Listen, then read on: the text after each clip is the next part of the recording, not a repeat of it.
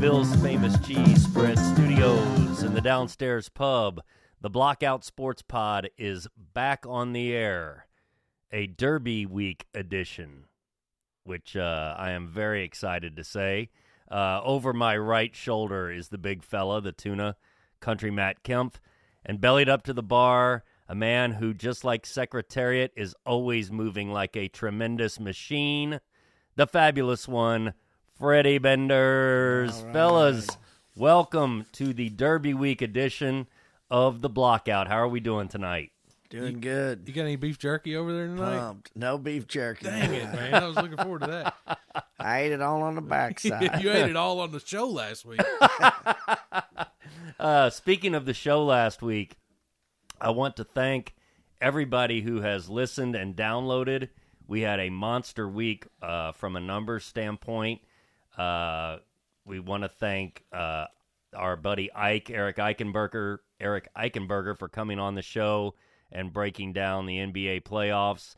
Uh, if last week was your first time listening and you enjoyed it, uh, we thank you and we hope you stick around and tell a friend.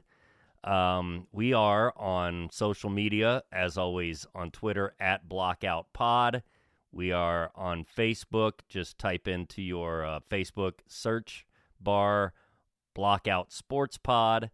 And uh, we are on, you can reach the show by email at blockoutsportspod at gmail.com.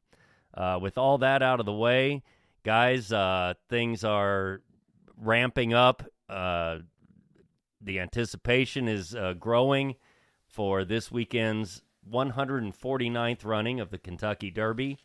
Uh, we are going to have a full uh, race breakdown, as well as I wanted to. Uh, I wanted to just mention quickly that uh, the other thing that May means to me as a, a native of Indiana is the Indianapolis 500, which comes up at the end of the month.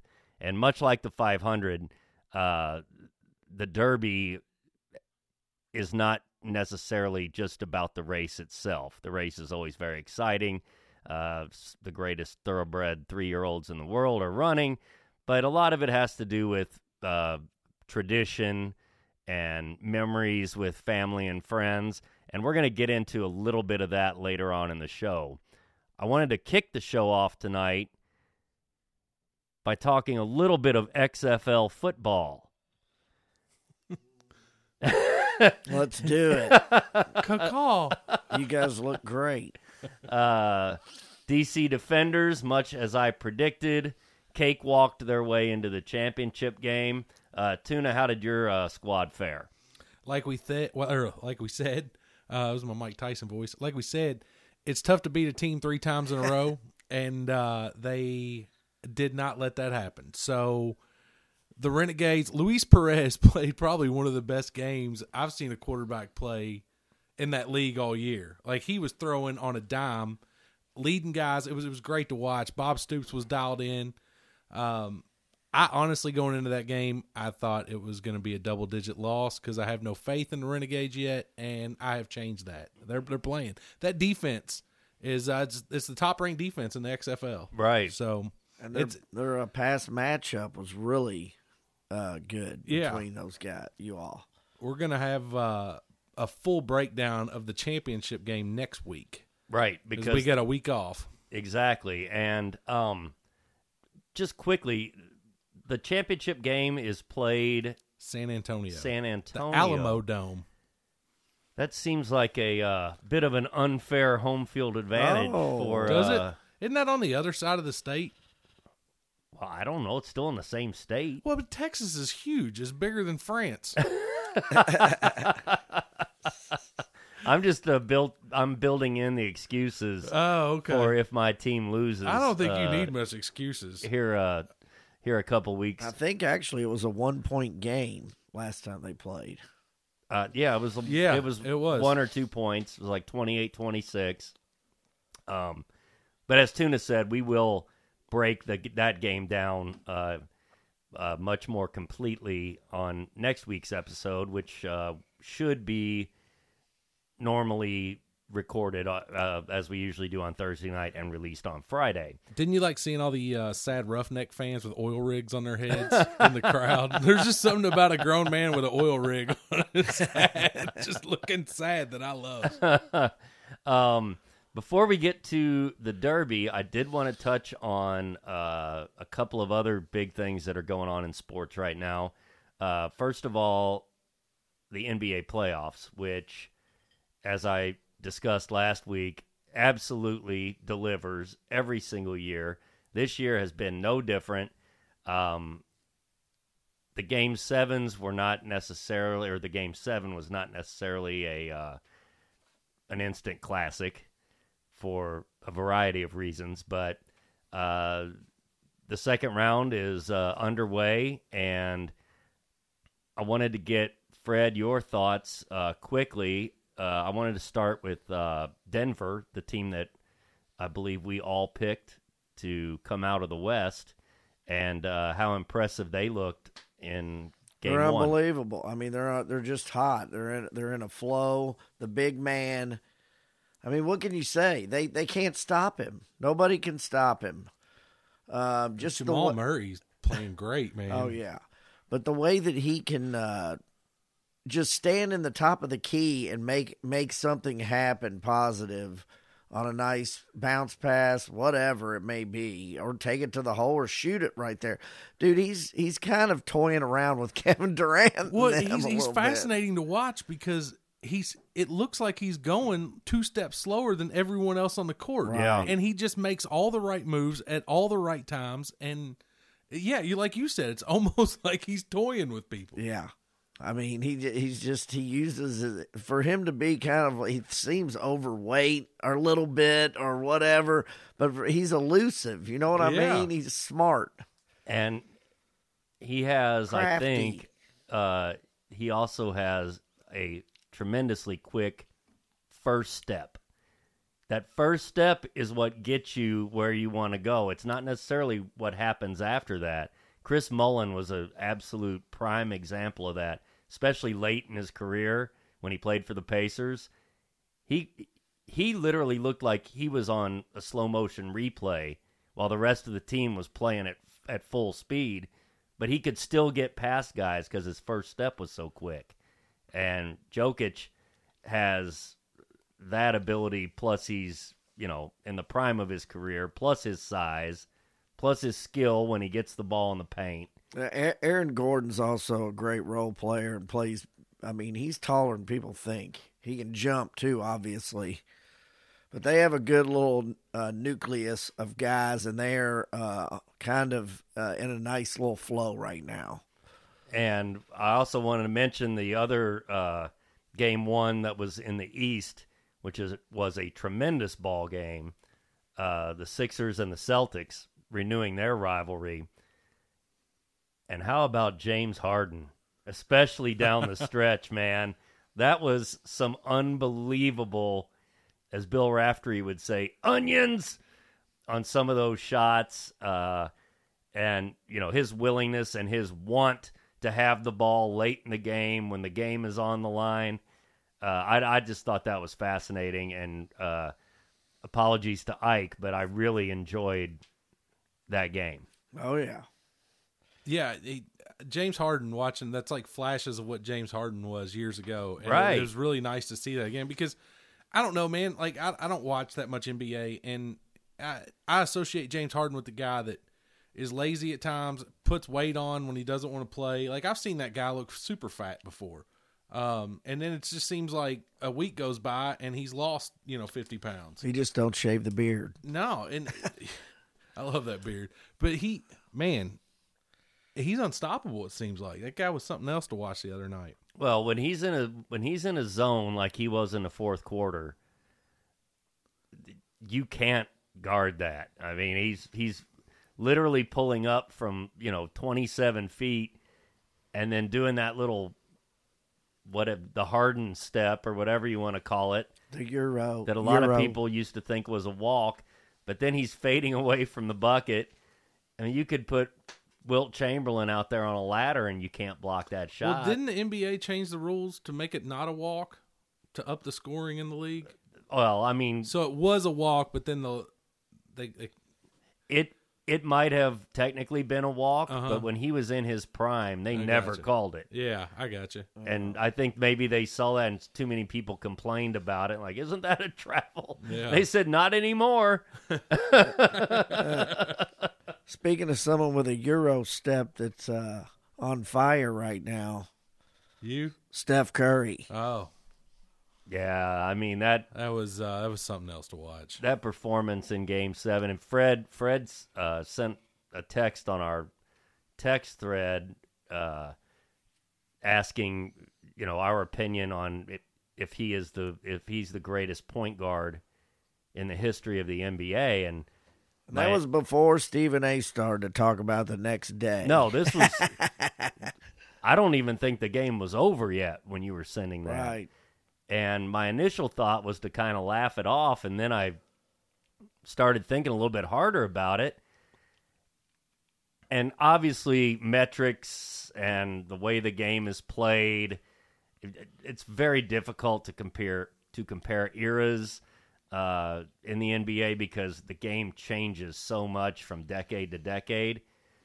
In the current way that basketball is played, I don't think there's any question. Now, as a complete basketball player, I'm always going to take Magic Johnson because Magic could play all five positions and guard all five positions at you know an all pro level.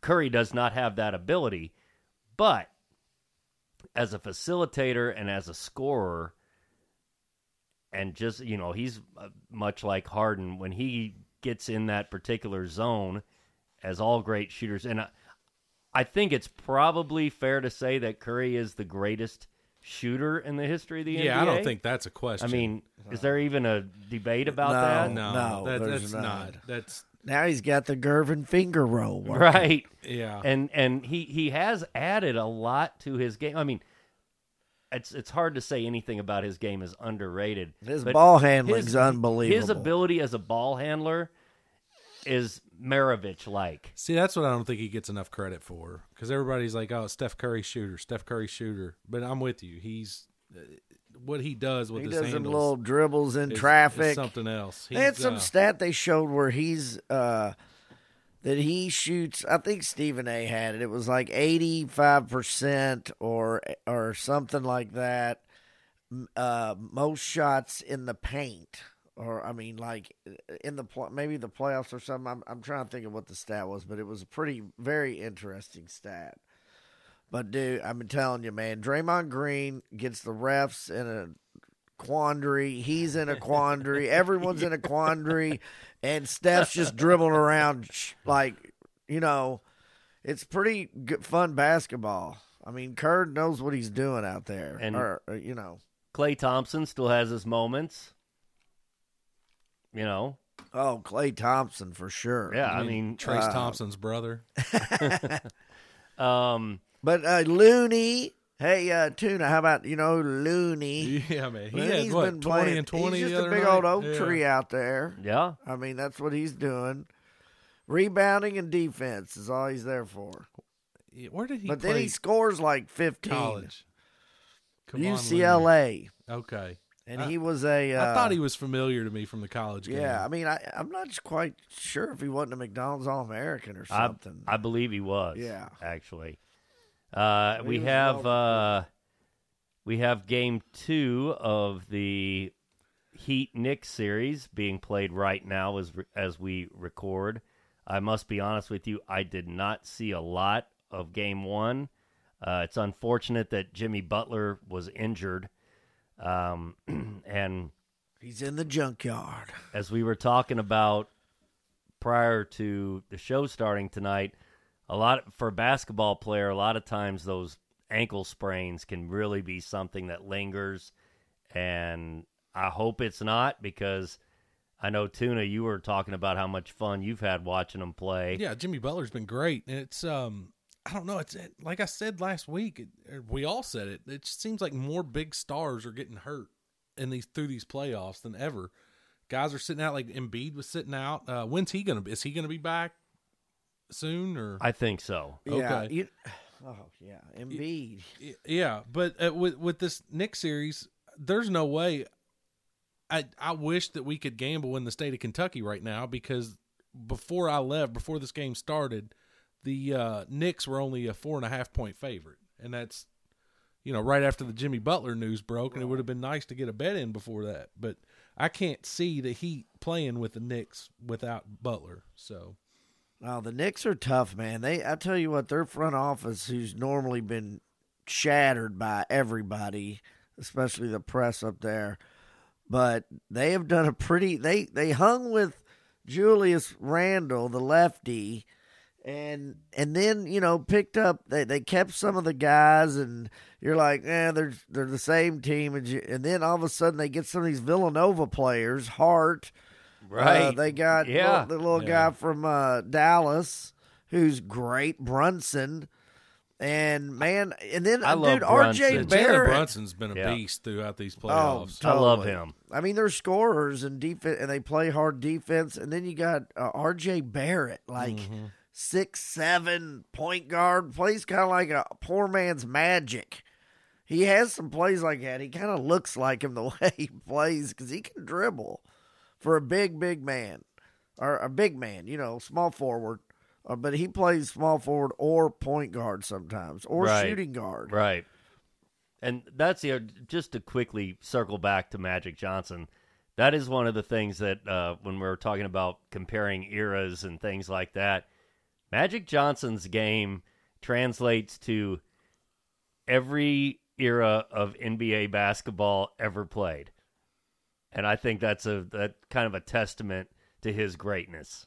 Because he could if he was a rookie coming in next year, he would completely fit in with the way that basketball is played now.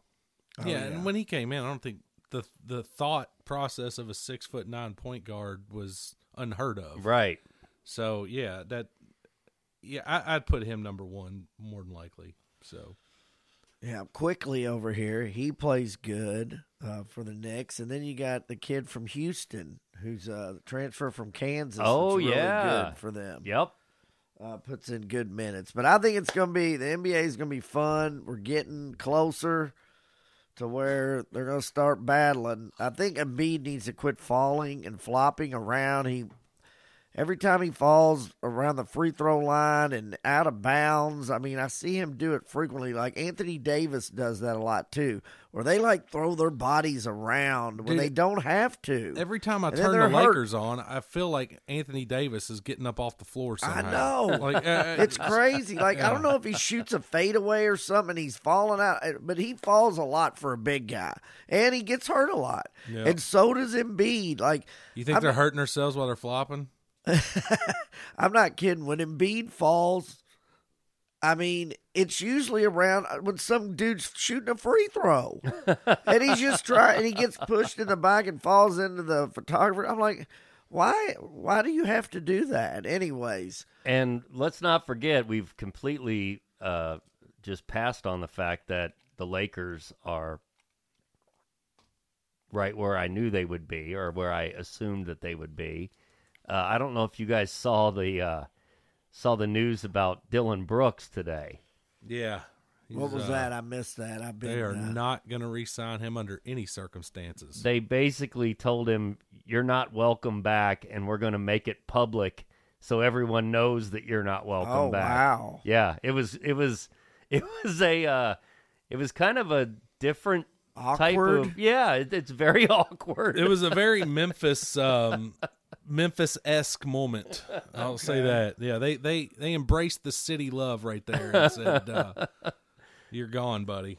so I thought that was uh you know, that was some interesting news late breaking in the afternoon, but the Lakers uh Warriors series is going to be must watch TV even Oh, though yeah. even though the games start at 10 o'clock local time I will It's like the old days. Yep, I will try to find a way to uh, be awake and and watch uh, and watch that series going forward. Um, I also briefly wanted to touch on something that I don't follow very closely, and I don't think Freddie does either. But when the playoffs start, uh, the NHL, I watched the Florida Panthers Boston Bruins game the other night. Uh, I had forgotten it was on until about halfway through the third period. A so battle. I watched that and then the overtime. And I mean, on ESPN tonight, they said it's the biggest upset in the history of the Stanley Cup playoffs. Yeah, most wins ever. They're like you've seen eight seeds beat one seeds. That happens. I, I, honestly in hockey more than any other sport. But the Bruins, what they they had the winningest record in NHL history. Right, for regular season. Yeah. Yes. They were the top dogs in the league. and they just blew it.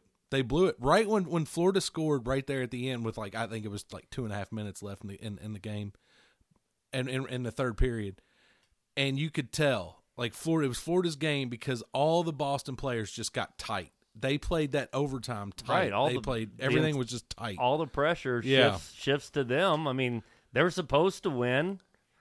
And, you know, Did you see what Florida's doing to get uh, a, a nice uh, home ice advantage when they play the games down in Florida? I did not. I think they're down in South Beach is where they play it. It's um to get a ticket when you when you order it online, you have to have an American address. So they're not selling tickets to Canadians to come down there Oh my watch lord! the game. Is that legal? I don't know. I have no idea. Uh, I don't know. They just said suck it, Justin Trudeau. oh my god. I I I had not heard that. Yeah. Um Now that's not to say that these crafty Canucks can't get on, um, you know, StubHub and get the secondary well, market. Yeah, you just I Yeah. mean uh you have to have one of those VPNs, I think. You have one of those VPNs like They're gonna have undercover just to see if uh, they see anybody walking in with a Tim Hortons or not, and then they're gonna stop them at the, uh, not let them in. and uh, you know, I I didn't have a lot to say about the NHL, but I did want to uh, reference the fact that that that, that game was tremendous. Uh, Tuna watched a tight game too, didn't you? All, oh, there's been tons of these What hockey was that games one game tight. you were talking about that was crazy? I went back and kind of was watched that one. It was that yeah. one. When I Oh, well, texted thought you there guys, was a different one too. well, there, there was there was um uh I think it was the Kraken and the Avs, oh right, and it Ah. was Game Six, not the Game right, Seven. right. But that that was a fun series also. Like who would to see the Kraken just like rebuild in like one year? Well, not rebuild, build, Yeah, build, um, make their own. yeah. make their team.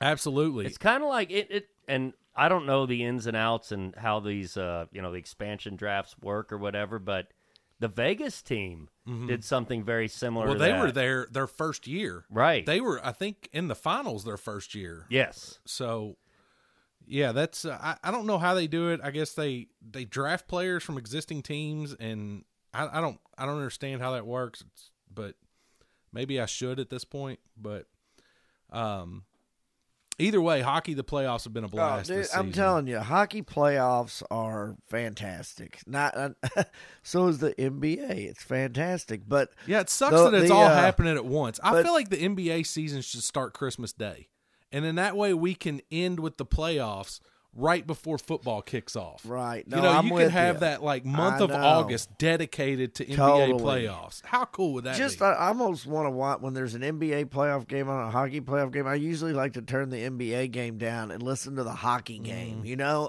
I mean, because the excitement. I just love the fans like slapping the, the glass, like And the horns, yeah, yeah, it's crazy.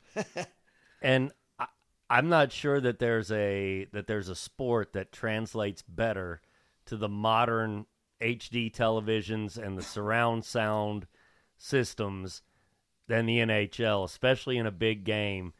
Uh, I've actually done this before where I've disconnected my center speaker on my surround sound that brings the announcers in Okay, and the rest of the speakers, all they do is pick up the sounds of the stadium and the ice. So it's Oh, like being awesome. at the game. Hell yeah.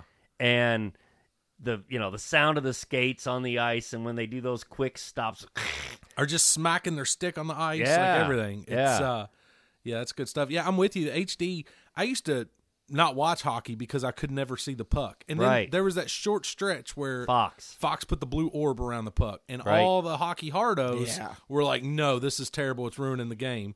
And I was like, they went away from that. I'm like, well, there goes my short stint watching hockey.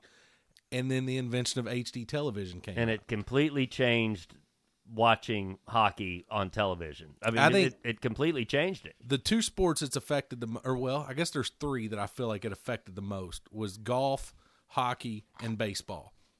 Baseball, when you can see the seams on the ball, Yeah, that's that was a game changer, and um, you can follow the ball a lot better on some of those pitches. Uh, and and golf, it's not just being able to follow the ball better. Golf, it's the the way the course looks. or where the ball's sitting, like on a divot, or with the blades of grass, the way they're facing. There's yeah, you, uh, t- and you can read the golf balls. Like that's insane to me. Yeah. So Um, and so that brings us to the real reason that we're here.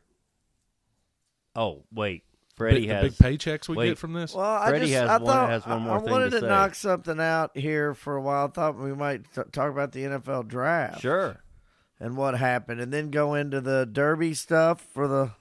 sure. Yeah, Um, what did y'all think? I mean, I was looking at some of the grades throughout the week, and um, it was an exciting draft. I have to give Tuna some credit because he was all amped up on our last show. I, I hope that you all, I'm sure our our listeners were amped up because Matt, or Tuna had Tuna Matt had his stuff working. I was impressed on a couple things that he predicted. How about that big bet Oh my you gosh, you man. cashed out?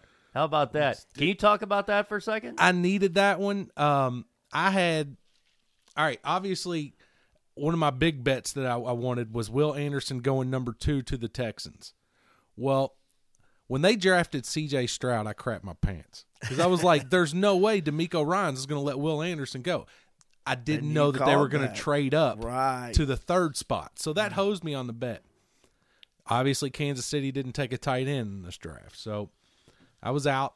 So I had one sitting in the, in my back pocket with Devon Witherspoon getting drafted to the uh, Seahawks. Part of me was like, well, Pete Carroll, he's ready to build up the Legion of Boom again. He's got to start from the from the uh, cornerbacks out, and he did, and that one paid out eleven hundred and twenty seven dollars. Nice. So I a I hell of a needed that one. Hell of a hit, Tuna. Man, I needed love that that. one. So I love when the late one comes and saves the day. But as far as this draft goes, I think the biggest question I got don't pay attention to the grades that Right, uh, they give you. out. Like they should grade drafts five years from now.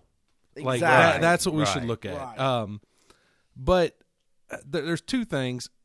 What is Dan Campbell doing? I, I don't like. Don't get me wrong. I like the players he drafted. I just feel like he could have traded down to get the guys that he wanted. I think Sam Laporta may be the second best tight end in this draft. Um, Jahmyr Gibbs taking a running back at twelve. Don't like that. Not at all. No.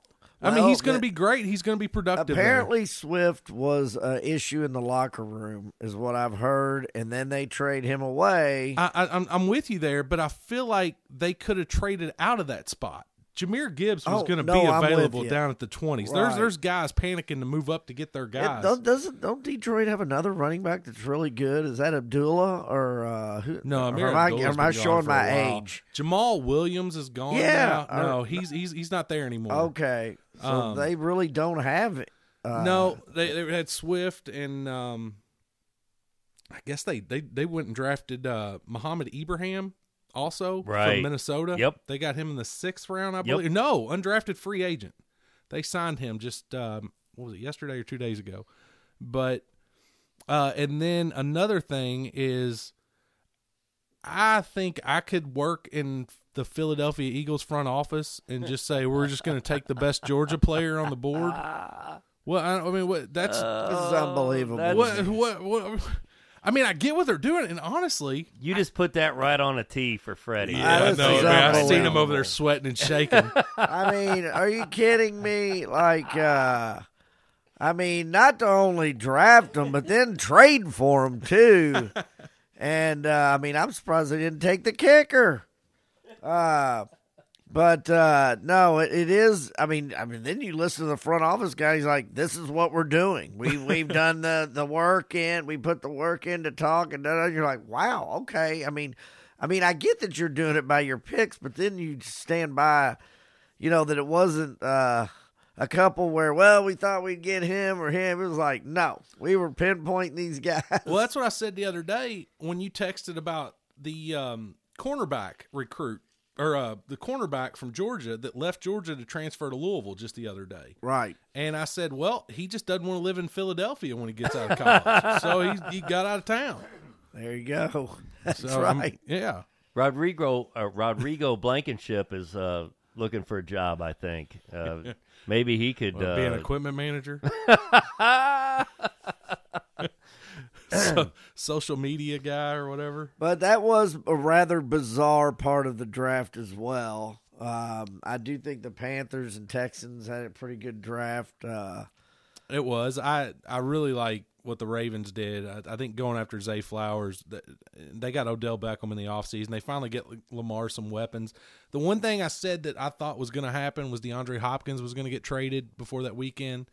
He was real close to uh, a couple teams. I think Buffalo, Kansas City, and um, the Ravens were all in on him, but they just could not get a deal worked out. And I think Arizona and their front office is a little crazy and was asking way too much for a thirty-something year old wide receiver. Even though I, I feel like he's in his prime right now, he's going to have a big contract that's going to have to get paid out. right. So I do have to say that I know the Lions. Uh, I- I just kind of like their picks, though. that's what I thought- said. I love their I players. mean, Brian just, Branch, Jack Campbell, Hendon Hooker. I mean, uh, you know, and I know I understand the Gibbs thing, but man, I really think that they they kind of boosted their team with some pretty good players. That, that's exactly what I said. I I, love their players that they took. I just felt like they could have traded down to get those players and then came out with with something else on top. But right. you know what, Dan Campbell, you gotta respect the guy. He's like, I don't care. This is the guy I want. If you watched him,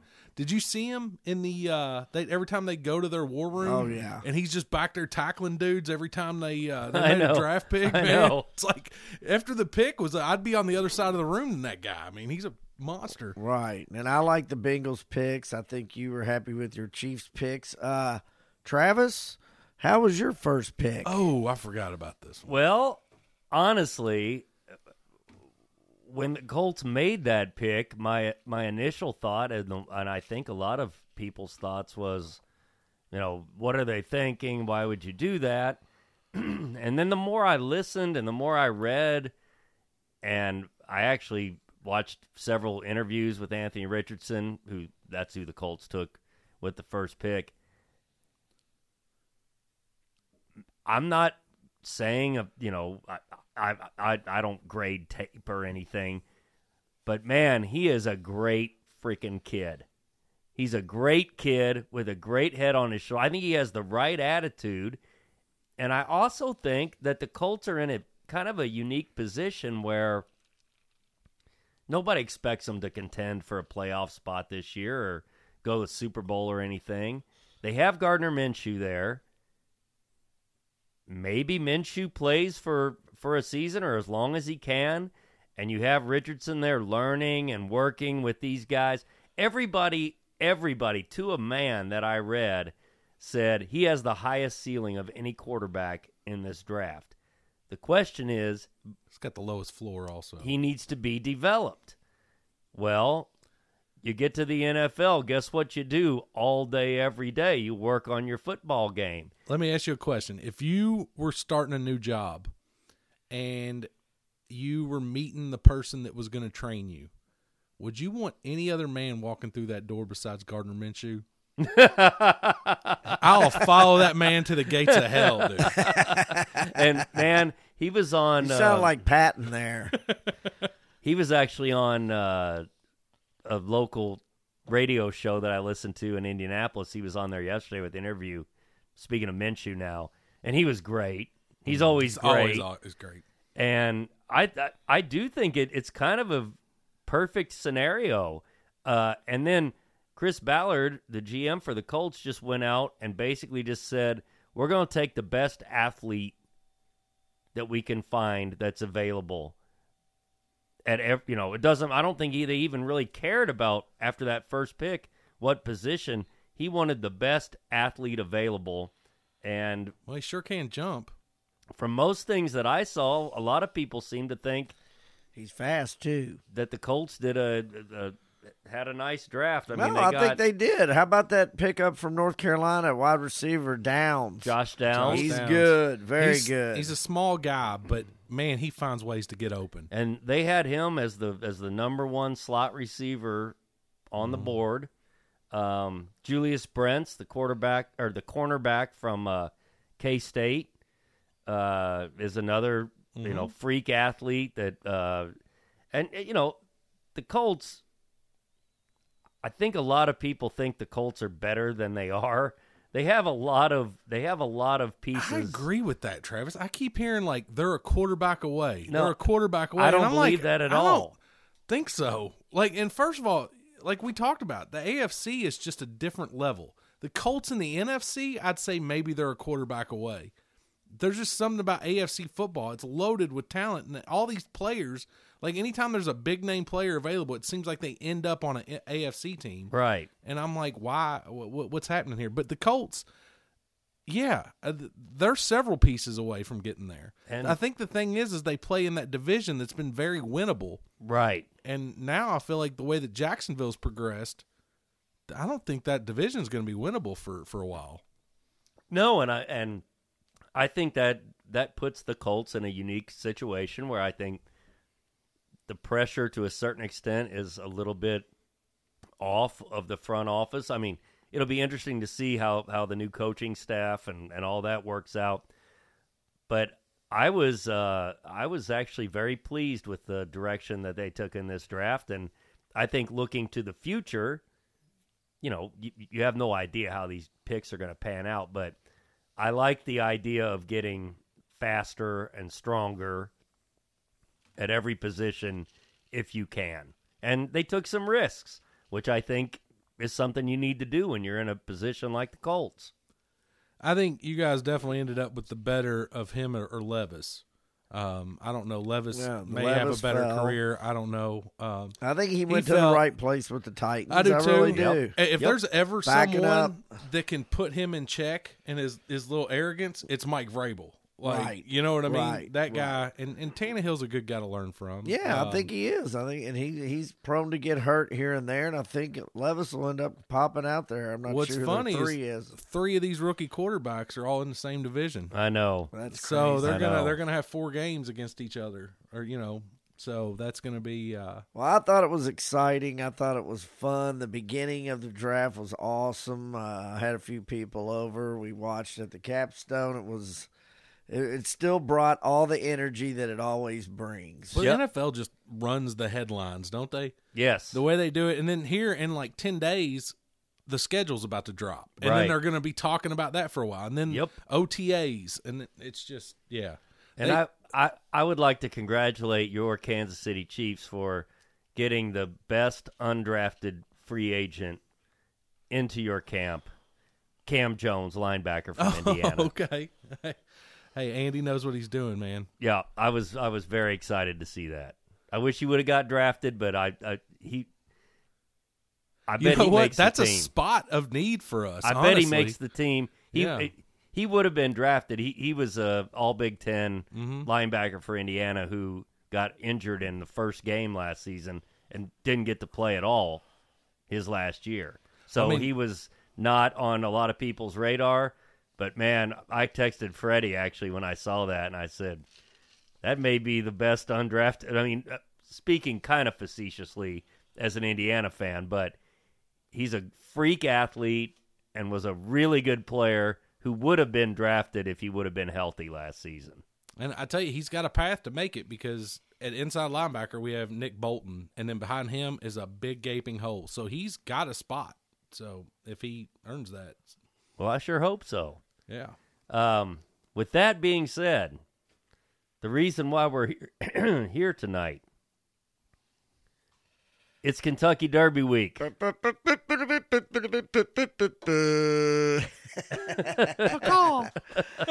I'm not bringing it. No, no, that's not. Cacaw has moved on. I thought it was the name of a horse that ran Um, today. Guys been on the backside the last two days, 5 a.m., Backside of the 5:30, track. Backside of the track, uh, Churchill Downs. Not the, just passed out on his the, back. uh, the smell in the air, the horses out on the back, the smell of hot straw and dirt.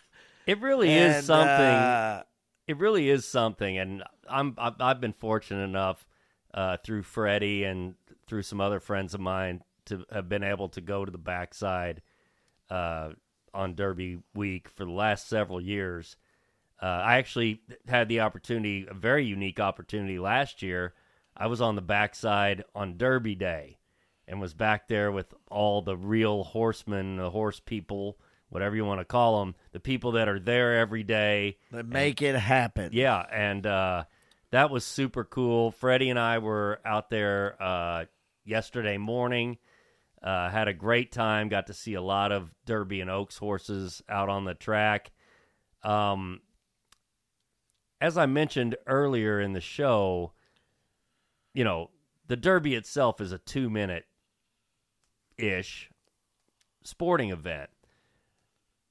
But the weeks leading up to it, the things that everybody in this town does, nobody goes, you know, Friday is an official holiday for Oaks Day. I don't think hardly anybody in this city is is working Right. Thursday, Friday, and or Thursday or Friday, and probably a lot aren't working tomorrow on Wednesday. It's just accepted. Um, I'll be there Thursday. you guys and Fred is a uh, is a Derby maniac. I mean, he is our Mister Derby. You know, a guy that's uh, kind of seen it all, done it all. I wanted to to kind of get to the root and and- to the thing where it's so much bigger than just a two minute horse race. Oh yeah. And it's, I've only yeah. lived here since 2002. My first Derby was in 2002. I was in the infield when War Emblem won the race. Um, but I have, you know, it's something that I always enjoyed even when I didn't live here. But as a lifelong uh, Louisvillian and somebody whose parents I know were super into the Derby uh, for your whole life, just take me through a couple of things that maybe your mom and dad have passed down to you or traditions that you hold or like sneaking in alcohol. yeah, that would be one of them. I'm That's kidding. a Derby No. tradition. No, uh, That dude, would be no, one of 'em. Travis. Like, uh, you know, the the Derby is just you grow up as a kid. It's like when you get old enough, you'll be able to go. But the whole time you're at school, you know, you're having outside on on what Thursday, Friday. You're mm-hmm. doing. You're, you know, all the kids are out with their horses they made out of sticks. It's like Derby time everywhere, and they get it. Even kids know what it is, but you know, it's like you grow up with that, and then you end up getting old enough where you finally go to your first derby. I think mine was uh, 1987 Alysheba okay. When Uh, I went there, and after a soccer game, bam, met, met, met up in their little spot, which was kind of infield, kind of in an area that is kind of uh, roped off now, but it was really cool. Uh, I can remember as a kid when uh, my family, my dad's family from Syracuse, uh, Catholic Irish Italian, uh, they were. They were uh, they are a great bunch of people and they like to have a good time and uh, I can remember them staying at like my uncle's, my mom. Or some people stayed with us. They had hotels, and it was like that was the year of uh, genuine risk and spectacular bid Right. back then, and I can just remember those. Uh, and it was just a blast. You know, they come in town, and, and, and then as you get older, you start going. You're like, we're going first infield. Tuna, I know he knows what that's like. hey, this is our first infield. We're getting up at 7 o'clock in the morning. We get in. My first Derby. What do we do? Crack open a drink, a, a, a beer or something? Yes. You My know? first Derby in It's a marathon. in 2002 was in the infield. And it's funny because growing up, I had kind of had this romanticized vision of what the Kentucky Derby was from watching it on television. It looked like it was, in my mind, Churchill Downs was Keeneland. You know, surrounded by the rolling hills of Kentucky and the beautiful grass. I remember the first time uh, my buddy and I, I mean, we had lived here maybe less than a week. I moved here in September of 01. And, you know, back then we didn't have the, uh, the, the ability to do the GPS on your phone. So, like, we had map quested on the printer how to get to, to Churchill Downs. and as we, I think we got off of 264, uh, which is kind of like the expressway that goes around Louisville onto Third Street, and it's and it said like we were only 0.8 miles away or 0.6 miles away, and I said, "Well, this can't be right. Look where we're at." but It's a pretty shady area but of town. but it was right, and uh, that first year going into the infield, I didn't know what to expect. I I guess I didn't realize how big it was, and I thought I'd be able to see the race. Of course, you couldn't, but it was still a ball, and it it it it uh, you know furthered my interest and my love into the Kentucky Derby.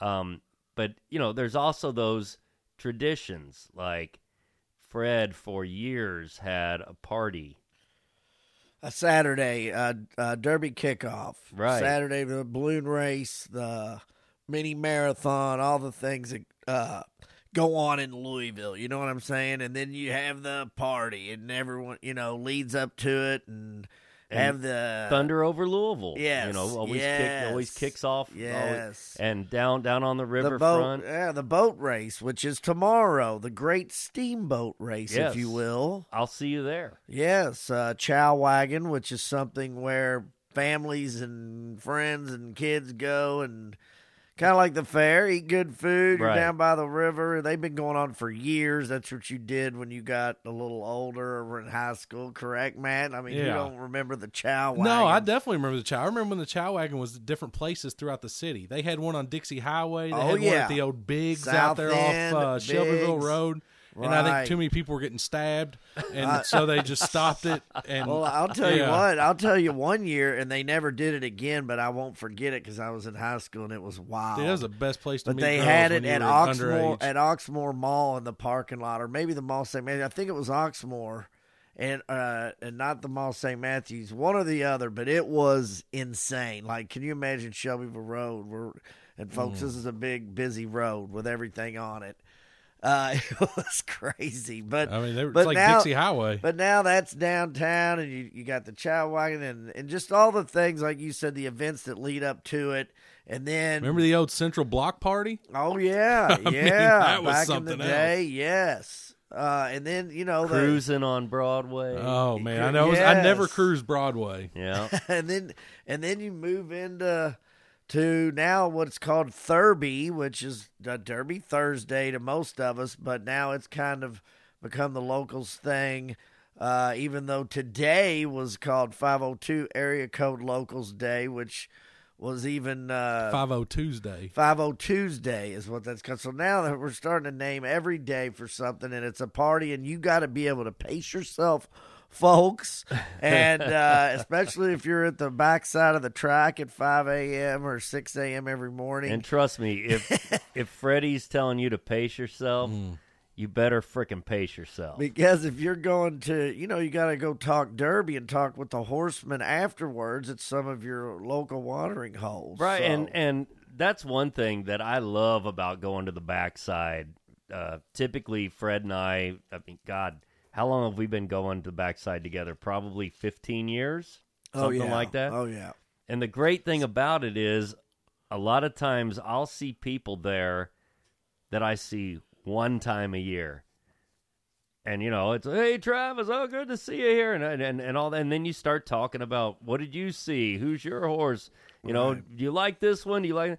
And it's just something totally unique to the Kentucky Derby and to our city, and uh, Yeah. it, it it it's it delivers every year. All the news channels, everyone's doing their shows there. The weather, this, that, and the other. The free donuts and coffee donated to the Salvation You just Army. like the bathrooms in the is backside. fantastic. Hey, there you go again. Hey. And uh, but and and then going to- like after the horses work out, they go out to the back, and of course they get a quick bath and wash off, and you go there and you're standing there looking right next to them, and you're looking in their eyes, and you're going, "That's my horse." Yeah, And- Fred. Fred actually took some great pictures uh, yesterday and today, and I'm going to uh, post those to our Facebook page. So anybody that's interested in some uh, unique pictures of Derby horses on the backside, please check out our Facebook page. Yeah, we got Forte and uh, little little Tapit.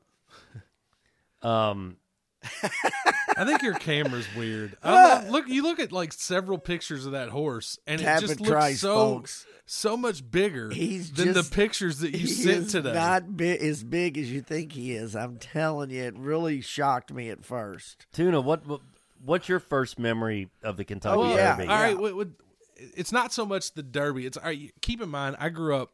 The reason the track's kind of special to me is my dad always took me there when I was like really, really young, and um, I just remember it always seemed like a place where there was like these dregs hanging out. Like it'd be like these guys just down there betting, and, and they looked rough, and everybody's ripping cigarettes, and the, the the you you mentioned it like it's not in the best part of town, and there's just strip clubs everywhere around it, and I'm like I'm like I'm grown up. I'm somewhere I'm not supposed to be, and I'd run up and make bets for my dad, and they would let me make them as like an eight year old kid. For better or for worse, Yeah. The area around the track is not like that anymore. no, it's gotten way better. No, it's it's gotten way better. Yeah. But this is at a point in time, right, like late right. 80s. I, I just wanted to Yeah. say that for Yeah, people we're that- just that have- reminiscing. We're So- just that have never reminiscing. been there. And then one time when I was out there, uh, my dad hit a pick six, and uh, it paid out like sixty four thousand dollars. And I remember just losing my mind. And in one of the races, Oh it was, my God. it was the fifth race of the sixth. It was a photo finish, and I remember the horse's name was Poker Joe. Um, and uh, it was it was one of the coolest moments. So I've always kind of been, and you know, I went to high school not far from the track. Um, and so we'd get out of school at three o'clock and shoot down there at age 16 17 and they would let us make bets and we'd have just a great time right when we got out of school i had an english teacher that would go right down there and handicap horses all day and it was it was a lot of fun and then that turned into derby i guess my first derby was um uh 1988 was winning colors won that Winning one. And then there was 1991 was my second. And that was strike the gold i believe. Um Yes. and it, it was just so weird to me seeing the track on those normal days as a kid.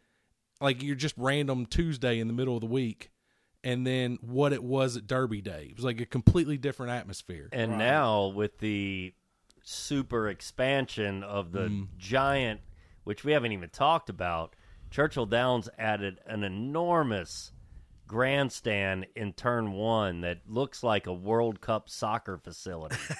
I mean, it really does. It has this giant overhang, and especially in the morning. You're sitting in individual seats like you're watching a a soccer match or a, Or a- or a football, football game. game, It's right. crazy, and I I can't wait to see what it looks like uh, And- during the day. to go back to that like winning the pick six just um two years ago i found uh the um we were cleaning out a bunch of stuff from dad's office and i found the program that he had Oh. where he writ, wrote down all the you know winners and it's all listed on there and um so My God, that's a priceless Ah, artifact. yeah, dude. Yeah, That's sure. it priceless. is and i i want to get it framed um but i don't i probably should but i open it up and i take those exact same numbers and i bet the pick six on it now because i just found it two years with those exact same numbers that he bet the I to win love how that. cool is and that? he's buried over at Calvary Cemetery. So every Saturday morning of Derby Day, I go over there, I sit down, have a little word with Pops, you know, hold the program, and I then love we, it. you know, and then I go Someone that truly bets. appreciated Derby Yes. and had great time. and- Absolutely. yeah. that- that's what I love. What was your dad's name? Chris. Chris. Chris, R.I.P. And uh, maybe you can send us some divine intervention and uh, send us all a winner this week. Yeah, man, he loved horses. Man, that is that, that that's a great freaking story, man. Thanks, dude. Yeah, he called the uh, Animal Kingdom upset. I remember that one. I was Oh, like, "Who do you like in this? Who you like in this Derby?" And he's like, I'm really kind of big on this Animal Kingdom. I was like, I don't see it, Dad. I don't know why you're so big on this. And he's just going through it. And I was like, all right, well, he called me immediately laughing, or immediately after, just laughing at me. That- Like, I told you to do it. That's what's great about like like uh, through everything you've said, you name the horse that Mm. won. Like, oh, I think my first year was, and you name who the horse And was. it's- it's- Right. like then your you. dad, you know who the horse was. Like my dad won on. Uh, I remember he one of his Mm. famous little wins was real quiet, No, and he kept going all the rest of the night. He was going shh, real quiet. And, what was uh, the first Derby but horse that you hit on? The first Derby horse I well actually uh, just uh, the first Derby horse I ever hit on was Spend a Buck when I was in on Grandma's couch watching it with my grandparents. but I did send my bet with my Uh. dad and my mom and dad. I sent my bet with them, and I did win on Spend a Buck. So, uh, but my the the first one that I truly uh what was the first Derby I was at was Sea Hero, and I won. Uh, I won Okay. some uh, pretty good money on that. I'm I'm trying to test the year, and I'm going to say 1994 maybe. Uh, Sea Hero or 93. 1993 is my guess on that. But uh, uh, 93. 93. There you go. Lil ET was right before him, and Yep. Strike the Gold, my second Yes. Derby, was right before that one. So, And uh, and I know everyone listening's going, oh, I know mine. You, you know what I'm saying? And that's just how it is. and that's Uh, that's what's so cool and that's uh we're gonna talk after derby we're gonna get into some indy 500 stuff and that i don't think you can uh, like the comparison between the two is so similar from you know it being passed down from your parents and where you sat the first time you went to the derby or the 500 who won the first time you went to the derby or the 500 it's just such a unique thing for our cities to be able to identify with. And i feel Right. very lucky to uh, have been involved in in both those things. And nothing will ever take over the 500 for me but the derby is a very very close Right. second My old Kentucky home. I mean, come on. Right there in the, when it's the sun shining and you're out there and it's like just totally intense. I'll tell you one more when the Derby up, moment that I had uh, just at Derby that I won't forget with my wife and I. But uh, we weren't going to go. I, I know some people listening's heard the story, but we weren't going to go, and it was kind of rainy. And then all of a sudden, around noon, and we kind of some people went and toughed it out, and other people didn't. And we're like, well, we're going to do something today. We're going to meet up with them somewhere later on or whatever. And we finally decided, why don't we just go? Let's go. And I was like, this was not long ago. Um, this was about probably uh, 13, maybe 12, 13 years ago. Um, and uh, we decided to have, I had my, uh, I had my, wore my fake Bama championship ring. And we, we, I, I, and with my suit, I had like cowboy Drink. boots on and stuff. Drink. So we pull in. I'm like, we're going. I've been going the backside the whole time, uh, the whole week. So I'm like, we're gonna pull in the back and we'll park by one of my my buddy's barn over there, uh, and uh, a friend of ours. And uh, we, uh, so I pull up to the garden. He's looking at me. He's like, "Okay, what's up?" And I'm like, "Sir, I've got at least 10 minutes to get in there and see my horse run. I'm late. I've had some things that have happened. This is a lie. But but I'm like, and sir, and uh, I need to get into this spot right here by barn uh, 28 or whatever. And I had my hand hanging out the window, and he goes, "Oh, okay, sir, you got to get in here." He goes, "I think we can get you parked on that one side." And he's like, uh, and he's looking at me. I'm like, oh, "I think it's not going to happen." He goes, roll tide. and I was like, yeah. And, and I think he thought I was like the kicker or something, the, the holder. And he like, roll tide. And he pointed.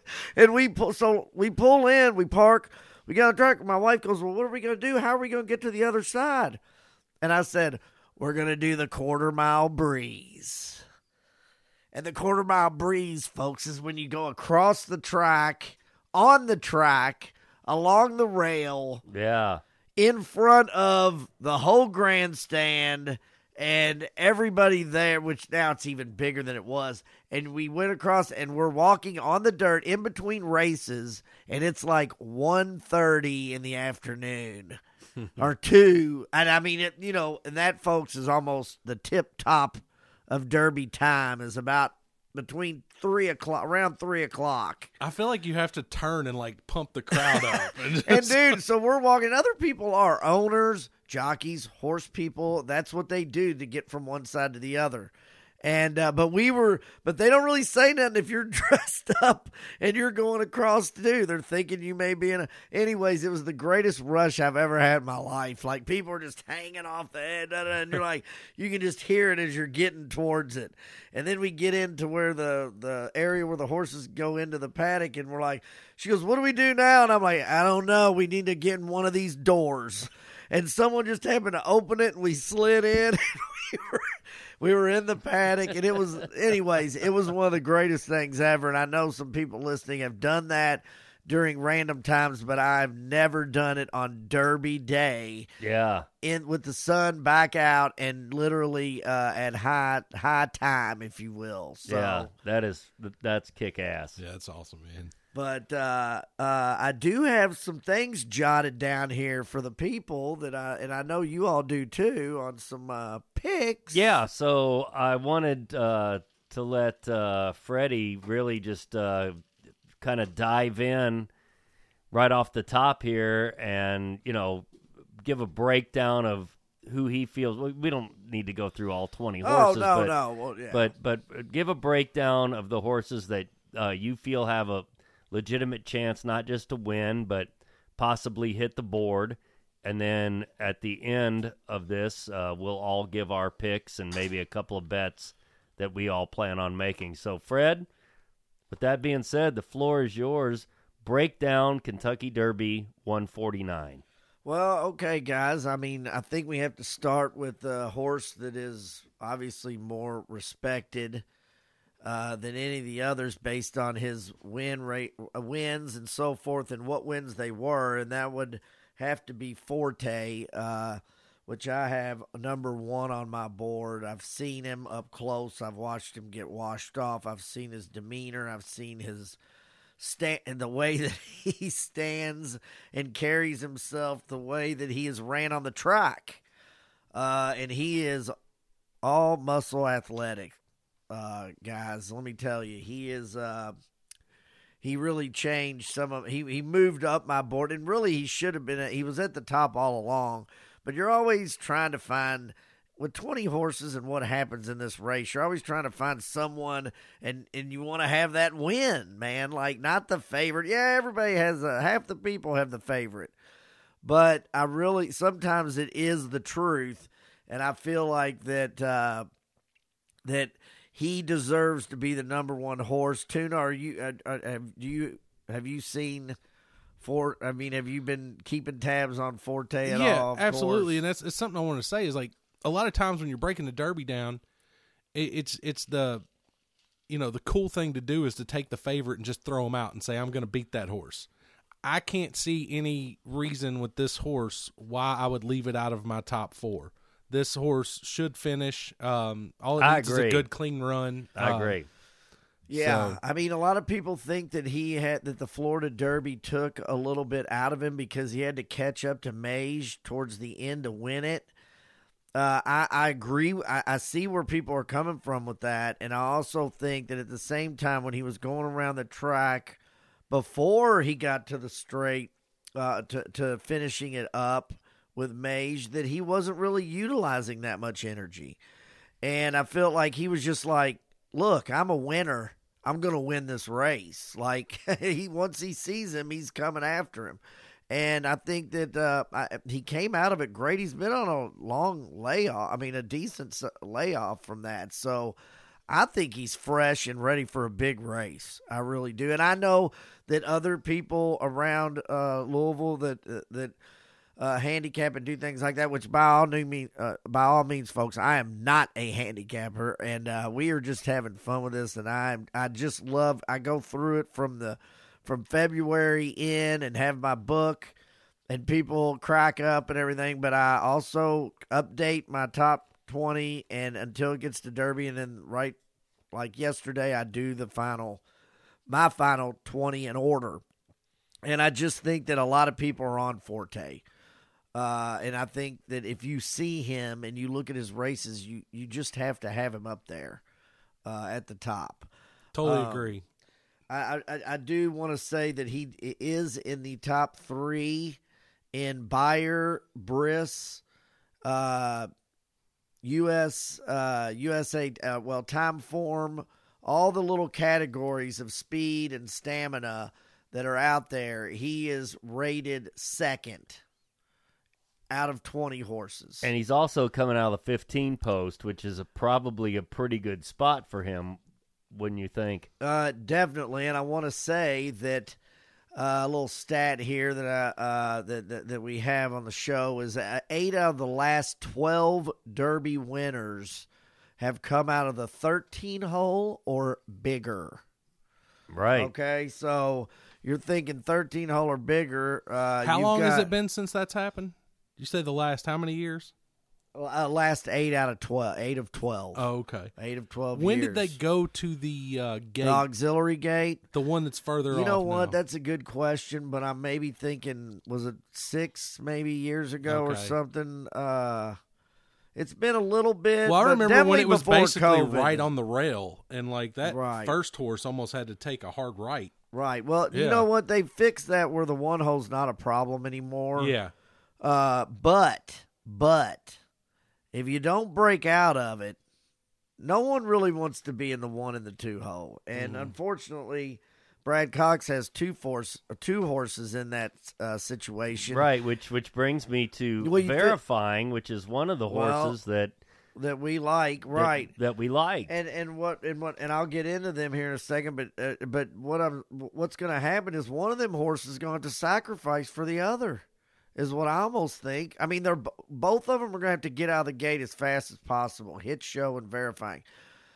They're from the same uh, uh, trainer, and it's just going to be. T- it's a tough uh, Fred, draw. you know as well as I do, if one of those two horses has to sacrifice, which one it's going It's to be. It's going to be hit show, in Of course. opinion. Of And I course it is. Verifying's going to pop out. Hit show is a res- has been a respected horse throughout the the year. I do believe that, um, and uh, you know, I I, I- mean, I, I have him uh, rated on my on my board uh, as the eleventh best horse in the Derby. That's that's me, but. Uh, but I think that verifying uh, is going to have to pop out of there as fast, and he's going. He's a front runner anyway, so he will be. I have him as number five.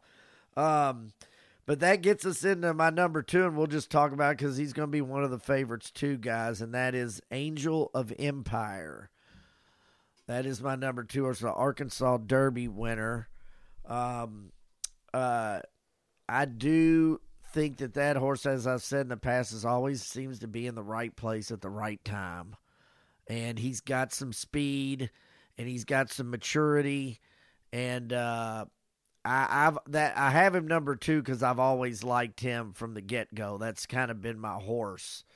Um, and he's going to be breaking right next to Forte. exactly. He is also in that in that stat. Yeah, yeah, yeah. He's So- he's in the 14 hole. Right, right. So uh, I, I think he's Brad Cox's number one horse. Uh, personally, I, th- I I like him over verifying just because of his body of work. But uh, uh, Matt, are you on a or Tuna? Are you on Angel of Empire? Tuna, Matt. I don't have him in my top four. Okay, Um, okay. Nothing against him. Good horse. Um, Well, we're getting to your horse, pal. I know. Well, we. I, I know what you're. I, I mean, well, I've got four. but I know but you're okay. So, and we're, I, I wanted to go to Practical Move. Practical Move is a horse that's really moved up my board. That is mature. Um, have, do any of y'all have him on your board at all? Santa Anita Derby winner. I do. Okay. Um, I only bring him up because he's another horse in the right place at the right time, and he is number three on the. Uh, or I'm I'm sorry, he is number one, uh, guys, on the the speed Beyers, yeah, figures, okay. speed and stamina figures of Beyer, Briss, uh, USA scale, time form, all that. T- Practical Move has the highest numbers. Now, I have a question about the speed figures. Um, those are done regionally, right? So they can vary. yeah, that but So like, those like can be different way- tracks, yes. different surfaces, And different person doing the, Yes, taking the yes, time. They're on the surface. At, like, like for instance, the third one. I'm going to tell you who that is on the speed figures. Is might surprise some people. It's uh, Two Phil's, and that's pretty impressive. That Two Phil's ha- is third on that list of speed and stamina. But you're right, Tuna. Two Phil's was on a synthetic surface Mm-hmm. at Turfway for the Jeff Ruby Stakes, so that does have to factor in how you're looking at it. And Practical Move comes out right in the middle of the field in the 10 spot. And folks, I have a stat for you on that. The most Derby wins in Derby history are in two different slots five and ten. And And that's Practical Move and Tapit Trice. Our next exactly horse. right, which is a perfect segue. Our next horse is we got to talk a little bit about this horse because there's not controversy, but there's different, a lot of different feelings on this horse. A lot of people love him. I know Tuna's been on him. I've been on him. Everyone has. I mean, the strides on this guy are insane. Uh, Matt, don't you think you've seen his races yeah, he's- coming he's- from behind? he looks like the pictures that I seen that you sent today does not look like this horse when he runs. This horse has such a long stride. He does. looks muscled It's- up when it's- he's you running. Know what? His It's- chest and head are not that as big as they look. I, like it's what so was all the talk about him getting caught up in the gate from being such a I big know. horse and not going to be able to handle this field because of how wide he is? It's like I don't see. I see length. He's tall. Yeah. he is tall, but he's just kind of. He's just well. I mean, he's not small, You know but what? he's just not as big as you. I don't think. care if he's two foot tall. I like the way that this horse is Right, ran. hey, I hate how much momentum he's building. Like lately, it seems like he's the Yeah. the trendy The pick number right two, now. the yeah. number two pick. So hopefully that kind of fades off a little bit because I definitely like him in my top four. Well, he had three numbers out of four in those speed figures, so he's Mm-hmm. up there. Uh, and I heard he said he's had great workouts all week. Oh And, yeah, yeah, yeah, Mm. And, and quite frankly, all these horses have. Actually, to be honest with you, if one of them hasn't really uh, shown the best workout, it's Forte. Mm-hmm. Uh, uh, but I've also heard through the grapevine, and you hear these things on the backside uh, sometimes that he he's not a workout horse. Boy, he sure was showboating today at the schooling when he was prancing he around. just Pletcher, don't like to do it. He Pletcher had all three day. of his horses out there, they were yeah. yeah, they oh, were uh, buddy. I was there. yeah. I was there. Uh, yeah, they. Uh, he looked down on Tapit Trice, and my, I think I sent y'all a text. I said he's looking at him, going, "Hey, what's up, little man?" Uh, because Trice was kind of lower than. He, I mean, he seemed a little smaller than just because he's Like I said, man, I think he's a grower, not a shower, athletic. dude. He, he's gonna buck up when he needs to. right, right. Because every race that I've seen him run, he's looked just like a bigger horse than what he's going against. He's a closer. Uh, he's a somewhat of a closer. I mean, it's almost like it takes him a minute to get going, but once he he- gets going, it's it's game on. for sure. Um, and uh, I, I mean, um, he if he doesn't have any gate problems and he doesn't have any traffic problems, I mean, look out, folks! Here he comes. Uh, his strides are what make him look bigger than what he is. I think. I it really do. Like, uh, uh, uh, there's a horse out there that was running across uh, the dirt that was just kind of gliding out there, and that was confidence game. Yes. Um, he was kind of just like, "Hey guys, I've been here for ten weeks. What have y'all been doing? This is my turf." And uh, he was just on that dirt, hugging it, and look, he looked so comfortable. And uh, we're he big, we're all big, definitely on my list. right, right, and and we're all big fans of Keith Desormeaux, and uh, I think it would be a great story if uh, a, a a buzz style backside buzz horse a little bit confidence game still at 20 to 1 um, in my opinion is a horse. He's won in the slop. It, it won't be raining so we're not worried about that. The weather outlook looks great uh, for Derby Day.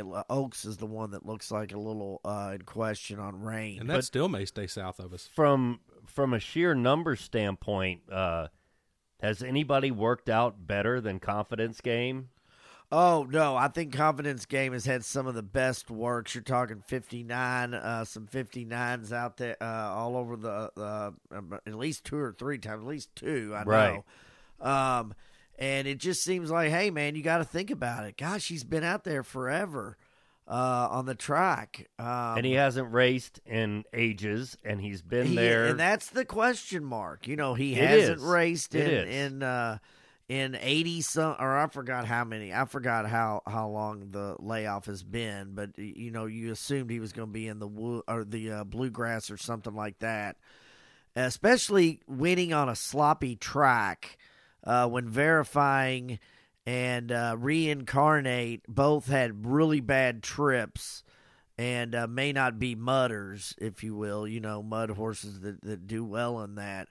Uh, but uh, so that's the the other question mark. There's a couple there, but the way he's training uh, and everything, I have confidence. Game is my sixth best horse.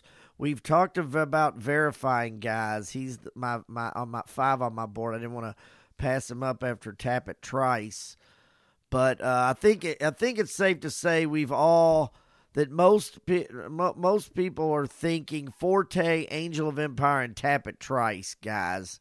Don't you think that most people that you talk to have one of them two in everything they're talking about? yes. Hey, right. And and everyone usually has those X factors. Who's your long shot? Who's your you know, I have a I have a thing where I'm like, who am I scared of?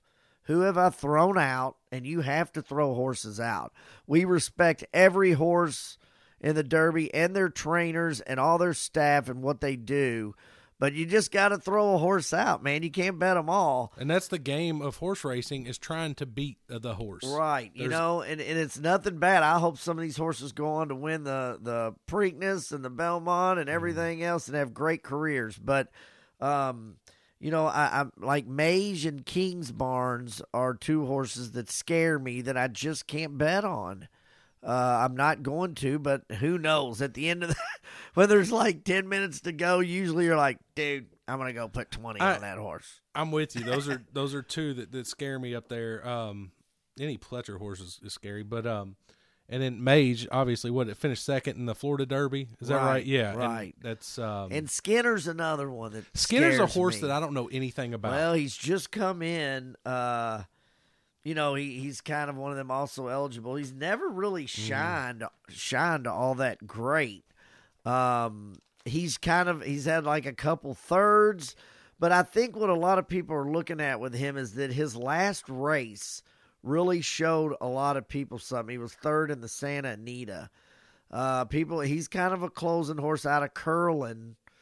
Um, everyone says he is a distance horse. Like the Belmont is something that he would like to run in, kind of like Angel of Empire. They're both like they like distance. God, man, has there been a better uh, stud horse than Curlin Ah, I- the last slow. several years? I My know. God, a lot. Good Magic's been up there. There, I mean, there's there's uh, unbelievable. there's a few. Um, I mean, but but I think verifying is a horse that, man, he's got to take off. He has to. He has no other choice in the two hole than to take off. And what happens, folks, if if you don't if you don't know much about it is all those horses that are 20 19 18 17 some of those that get out of the gate just as good as anybody else they're all going to sweep over to the left and they have an easier that it's almost like some of them don't get over until the turns getting ready to happen and they just slide right in and where these horses get pinched is uh is on the turn now now that the auxiliary gate's different and uh so we'll see what happens but verifying is a horse that's on my board is it on yours tuna or travis or no not on there nope. okay he had a, a decent run in his last out got second but uh now, when you're asking me if they're on my board, are you is he like in your top five no? Okay. He is a, he is one of those horses that is a front runner. I'm a person that thinks that horses that are out front that aren't closers, if it's a slow pace, are gonna win the Kentucky Derby. It happens faster than you think. When they come around that turn, people are like, "Oh no, there's a lot to go." You know what? There's not. I'm telling you, man. It, uh, it had like I can just think of many of them. Medina Spirit, uh, di- different horses where they're just they make that turn authentic, makes that turn. Here he comes, and before you know it, it's over. Uh, as Billy Piker would say, it's over. but uh, but once you start getting into some of these these horses, like verifying, uh, I think we need to. We we have talked about Two Phil's a little bit, but that is a horse that's very interesting too. And that's a horse that really just popped up on my radar in the last two days when I've really started digging in and doing some research. Um, I did not have that horse on my initial top five, but I do now. Right. I'm with you. Well, uh, I think that's the thing about this this week and this race in particular is it's Tuesday right now. Um, when you listen to this, it'll be Wednesday. I'm gonna change my mind probably 200 times before it gets to Saturday. No, as, I'm as I'm with you. sure both of you in this room are. I'm with you, but Yeah. you said something about Pletcher that you're scared. Well, he's a Pletcher horse. Kingsbarns. yeah, that that horse. three and zero. I'm not putting it on there, but I You know he's had three different jockeys and I- I- three yes, wins. I actually Oh. saw that today. Yes, Yeah. unbelievable. Uh, and this guy, he's a muscular horse. Like he's smaller than than Forte, but he just looked like defined. Yeah, he is. He is. Yeah. He's not as ripped as uh, Forte, but he is up there. Um, and uh, what I was going to look at was uh, his. I, I think he has uh, Javier Castellano is on him, um, and that is a On on which horse? on on Kingsbarns. He just uh, got on him a couple days ago Jose Ortiz. Oh. On Kingsbarns. Yes. Oh, I'm sorry. Uh, that's right. Okay. Yeah, Yeah. It's Okay. Jose Ortiz. Okay. Jose Ortiz is on King Barnes. I'm okay. Uh, I, I for whatever reason, I was Javier thinking- Castellano is on Mage. Mage. Okay, that's what. See, I'm mixing these two horses up. That's and they're t- and I I'm scared of both of them. Um, Kingsbarns out of uh out of Justify, or no, out of Uncle Mo. But is he going to remind you uh of Justify, the only horse to have done what Kingsbarns going to try to do? One Derby Prep win and let's see if he can do it. But he is a buzz type horse. Um, only three races ran, and he will be out front, guys. I think with Jace's Road. I think Kingsbarns will be out front a little bit. Derma Sotogake could be out. there we go. Uh, what do you all think about the Japanese horse? Love it. I thought it was hilarious. The other day, uh, Fred and I were in the uh, in the media relations room on the backside, and they have a big board where they have all the horses and everything that they've done since they've been to Churchill Downs, All their times and works. and uh, uh, and and then at the bottom it says what they did their last time out in an actual race, and that particular horse, you know, the ones next to it would say, you know, uh, had all their splits, fifty nine, and then they had their splits and the quarters and everything. His just said, trotted in the chute for an hour. and it's so true because we watched him. I swear on Monday when we were on the backside, that horse just went down into the, the for those that aren't familiar, uh, right past turn two at Churchill Downs, there's a big chute that uh, you can start races from. Right, of dirt. Just- And- it's, it's groomed like the track. And these Japanese horses just like to go down there and chill. Yeah. Yeah. And they they go in circles sometimes. and and it was it was him and uh, you know a couple of the other, but his was like three days in a row. It just said one hour in the chute. dude. which I thought was hilarious. Oh yeah, dude. Look, folks and, and our guys and, and people that are listening to this are laughing. That's been on the backside, but that horse is out there for three hours on the track, just like checking out stuff. Yeah, And uh, dude, I kid you not, today.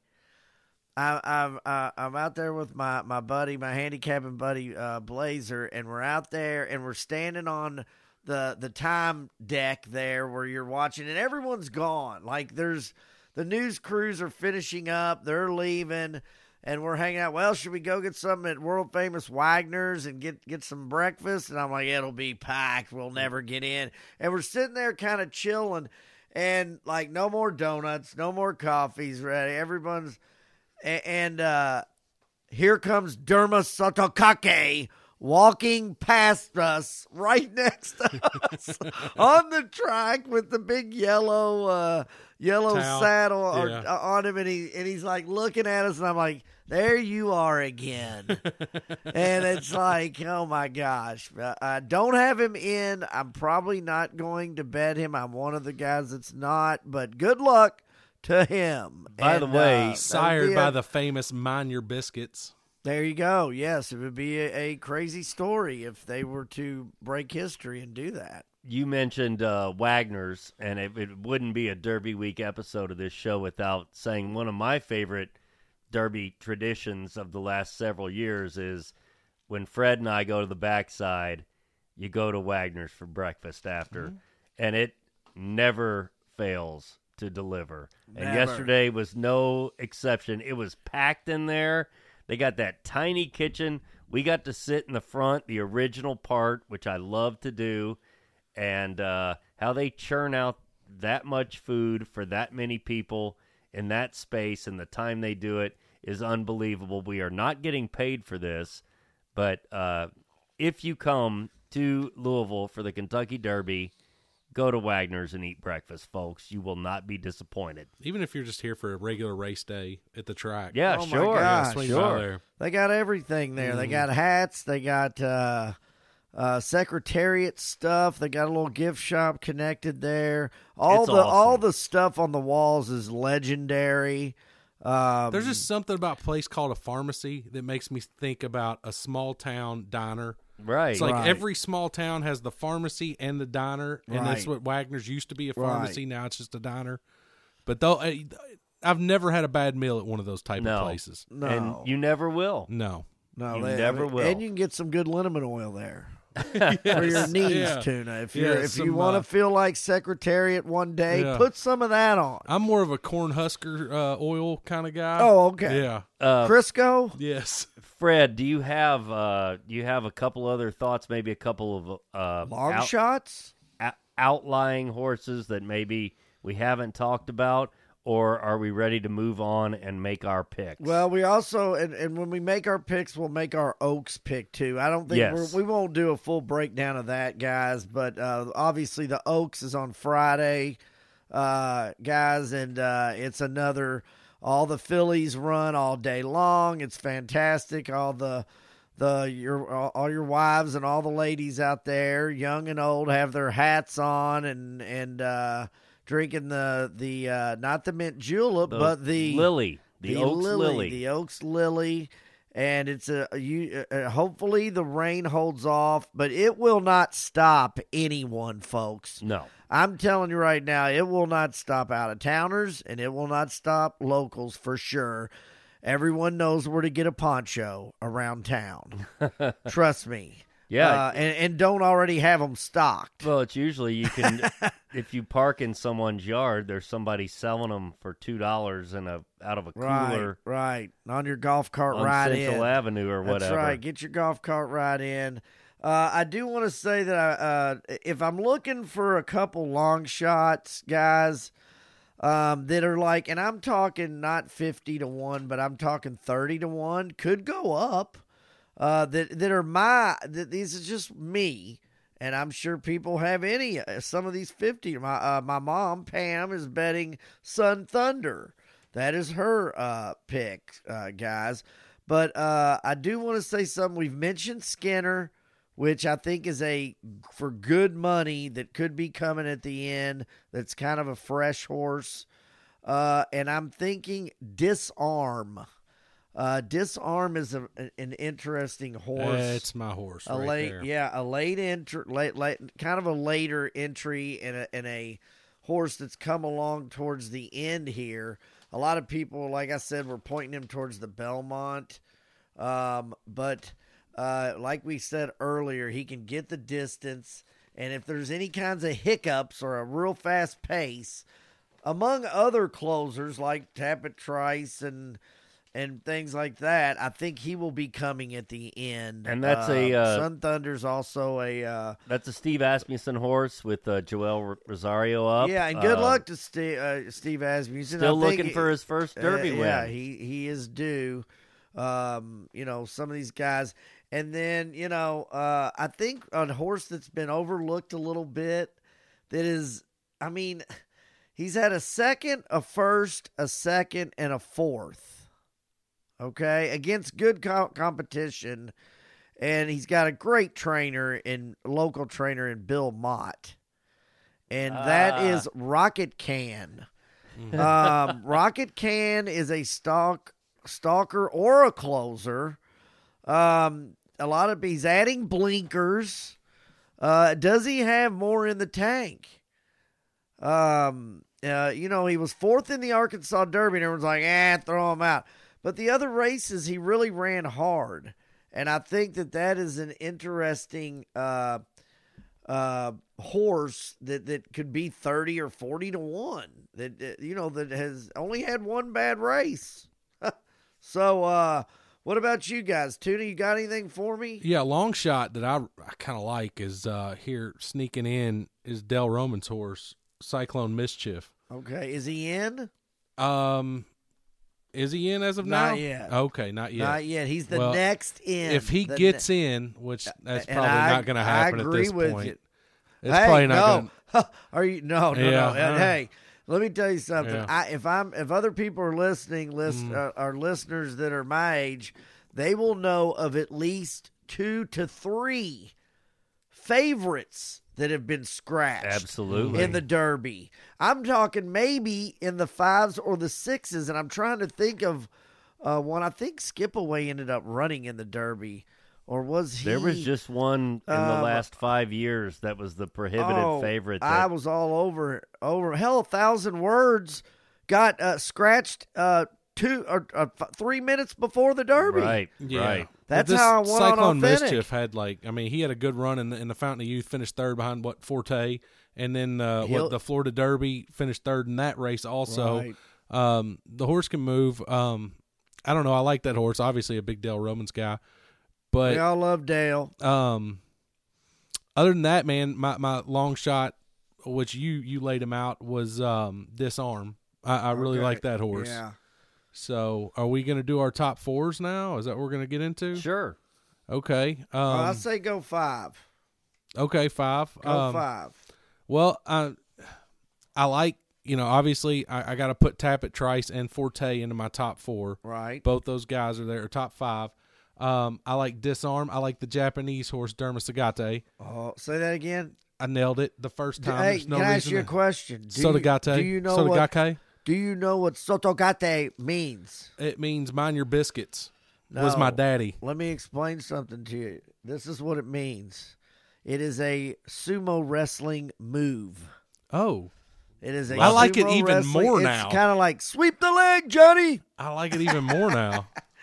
It is a yeah, exactly, exactly. And you know, I wish we knew more about some of these horses. I don't get the local paper anymore, and they used to do stories on each horse and all the little twists and Yeah, turns, Trust and funny me, things. the local paper does not do that anymore. Yeah, exactly. We don't have to get into that, but no. Um, but like you know, I would like to know what mage is and what it's about. What? And yeah, I guess Oh. my fifth horse. Um, if we're gonna do the fifth horse, um, I'm probably gonna go practical move on that one. Oh, really? Mm-hmm. So, Um, the uh, let's see here. Well, no. Okay, here's so those are my five. Okay. I'm gonna. I think everyone knows mine already. I've been through. Mine is Forte, Angel of Empire, Practical Move, Tapit Trice, and Verifying. And I'm gonna just try to throw Forte, Angel of Empire, and Trice up top. I'm gonna put Practical Move, Verifying on the middle and then I'm going to throw confidence game two fill or uh, Two Phil's in there. Then I'm going to do confidence game and disarm and Skinner as my long shots on that bottom area. Those are the six or the nine or What Skinner sitting at what right, fifteen I'm to one? going one, two, three, one, two, three, and one, two, three. Or sometimes people will do the rest of the field on that at the end, which is a smart move. Um, but uh, Travis, how about you? I have Forte as my winner. Um, I have all of these horses are going to uh, be included in my exotic bets. Two Phil's, confidence game, practical move, Derma Satagate, Satagake, Say that again. Satagake. Um, and I also I also had disarm and rocket can as my Nice. Two Dude, coming- we're kind of. Hey guys, we might the all get rich together. I'm scared now that we're all on the same long shots. well, that's gonna make for a little action Um, there. quickly, Fred. Uh, Tu- to- hey, next week when Tuna's gonna go. Oh, I won and uh, we just did a little uh, paper draw at the table. I, I want. I want a hundred bucks. Just give me your uh, your uh, Oaks winning horse quickly. My Oaks winning horse is South Lawn. South Lawn is my uh, Oaks horse with Ray Gutierrez riding. Uh, he's eight to one right now, and then uh, Botanical. I'm going four six South Lawn and Botanical, uh, and and I'm really not going to really bet anyone else. Uh, on there, I know. Uh, obviously, wet paint is the uh, strong favorite in that. How about you, Tuna? Flying connection, 100% winning this race, and that's all I got to say about that. Wow, Flying Connection. Any connection to Flying Connection? We love airplanes. I have Wonder Wheel, and of course, and I would Big uh, Oasis fan. I would ask uh, I would ask any of my Indiana listeners to uh, follow me in placing a wager on Hoosier Philly. Oh, which of I have heard from people on the backside that uh, that is the horse to look at. Is that Hoosiers in Georgia, Georgia, or is that Hoosiers in Philly? Oh, okay, I got you. uh, hey, by the way, Wonder Wheel's also uh, the toy with uh, Richard Pryor. That Wonder Oh, it Wheel, is, it Wonder is, Wheel. it is. Remember, Wonder Wheel starts Yeah. uh, deflating. God, what a great movie. Guys, I want to throw it around uh, quickly. How Uh, racist would that be if you look back on it now? No, it was just anyway, let's go on. we've gone uh, we've gone almost an hour and forty minutes. We could probably go another Oh hour. my lord! Sorry, we could guys. probably go another hour if we wanted to. Uh, but uh, people are going to be listening to it on it's it's Wednesday. It's, Yes. it's a great day to listen to the show. That's why we did it this way. And thank you again for everybody that, that's listened. Uh, if you enjoyed the show, tell a friend. Uh, I'm going to throw it around the room quickly. Tuna, final thoughts. Uh, just real quick, getting out of here, I want to congratulate Xander Bogaerts for being the first uh, Major League Baseball player to hit a home run in four different countries. Okay, I like that. Wow. He, hit, he hit one the other night in the uh, Mexico City game, so that adds Canada, United States, and England in the World Baseball Classic. So Cool. All right. Fred. I want to uh, give a uh, RIP to Wild on Ice. Uh, that was a horse that we loved. Uh, we talked about the story was great. We did. I wish the best for their trainers and owners. Uh, that was a terrible thing that happened, and we, we really feel for them. And that was uh, that was going to be one of the best stories. And I hope it is still a story that they can move on with and stuff. But uh, Wild on Ice, and then also, by the way, uh, Tyler Steen from the University of Alabama was also drafted by the Philadelphia Eagles. Folks, roll Tide. Not all Georgia players. There's a Bama player that got drafted so on the same team. It's going to be a nice locker room. Guys, uh, this was an awesome discussion tonight. Uh, cannot wait for S- Friday and Saturday and Thursday for that matter um, as we uh, gear up towards Kentucky Derby 149. Uh, again, follow us on social media. Uh, give us a like. If you enjoy the show, let a friend know. Um, Check out our Facebook pictures. yeah, and we will be back here regular time next week to break down the Derby and everything else that's happening in sports. For the big fella, the tuna country Matt Kempf, and the fabulous one Freddie Benders, this is Travis Carter saying, So long, everybody.